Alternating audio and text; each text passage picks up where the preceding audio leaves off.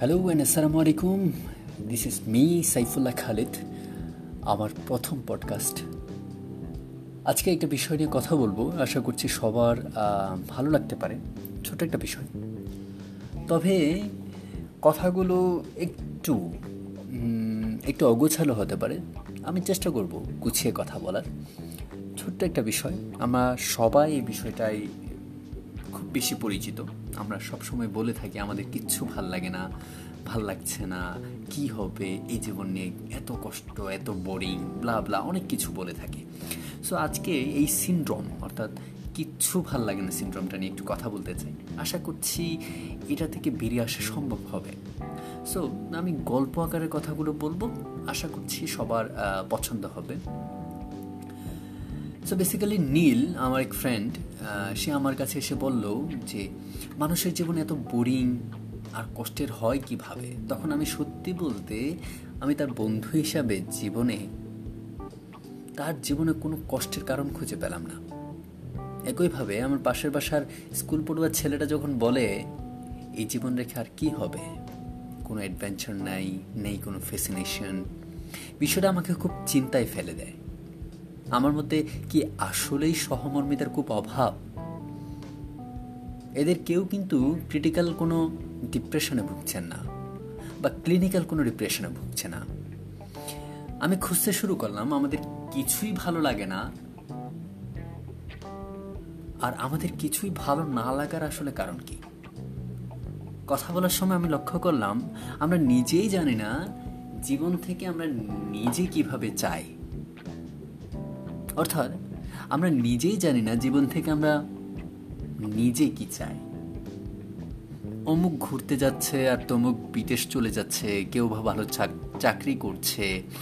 আমরা সবাই সবার সাথে প্রতিযোগিতায় ব্যস্ত।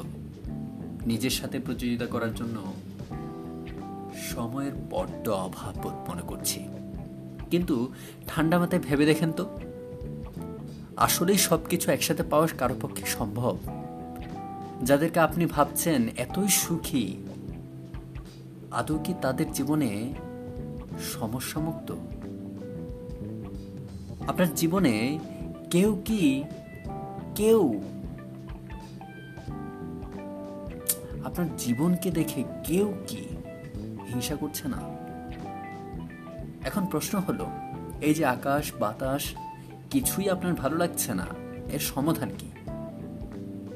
আমি যেভাবে এই সমস্যা থেকে বের হয়ে এসেছি এবং আরও অনেককে বেরিয়ে আসতে সাহায্য করেছি, তারই কিছু কথা আপনাদের সাথে শেয়ার করতে পারি।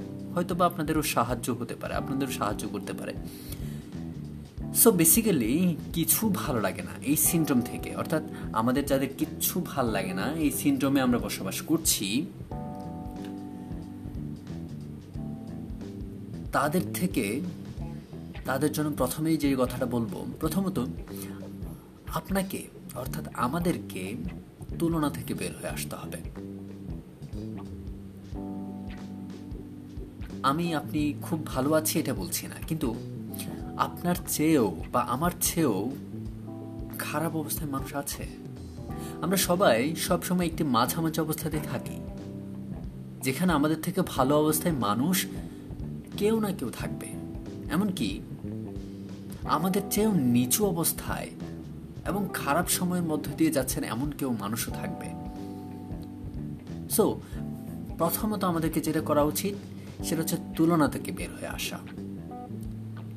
আর দ্বিতীয়ত দ্বিতীয়ত নিজের সুখের জায়গাটা ডিফাইন করে নিন।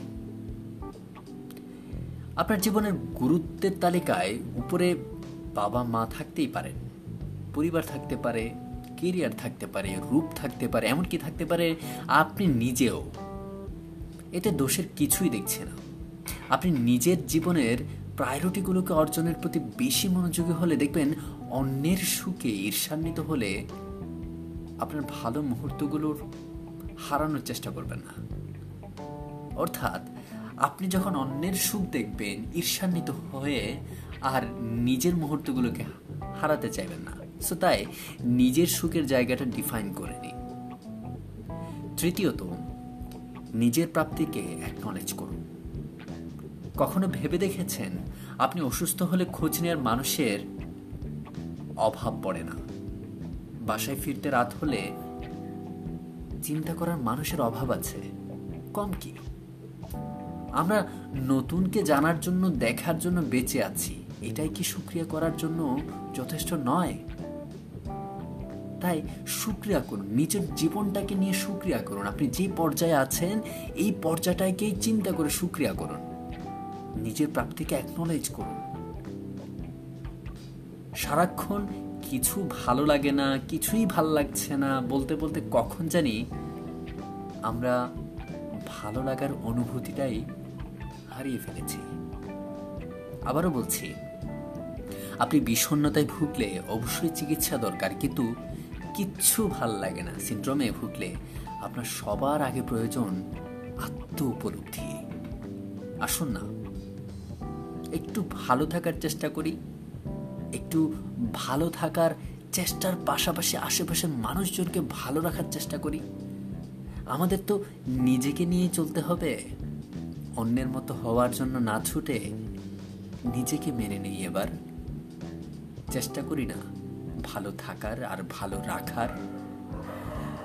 সো ধন্যবাদ সবাইকে। আসলে ছোট্ট একটা পডকাস্ট আশা করছি সবার খুব ভালো লাগবে। আমার এই প্রথম পডকাস্টে সবাইকে যে যে ভুলগুলো হয়েছে, আমি অনেকগুলো দুইবার বলেছি। সো আশা করছি সবাই ক্ষমা সুন্দর দৃষ্টিতে দেখবেন। আর, আপনাদের কমেন্টস আশা করব, আর কীভাবে, কি কি টপিক্সে কথা বলা যায়। সো এই ছোট্ট মস্তিষ্কের মাথা নিয়ে চেষ্টা করব ছোট ছোটোভাবে আমার কাছে যেটা আছে আমি আপনাদের কাছে বিলিয়ে দেওয়ার সো আজকের পথ, আজকের মতো এখানেই বিদায় নিই। ধন্যবাদ। আর ভালো থাকবেন, ভালো রাখবেন আশেপাশের সবাইকে। আসসালামু আলাইকুম।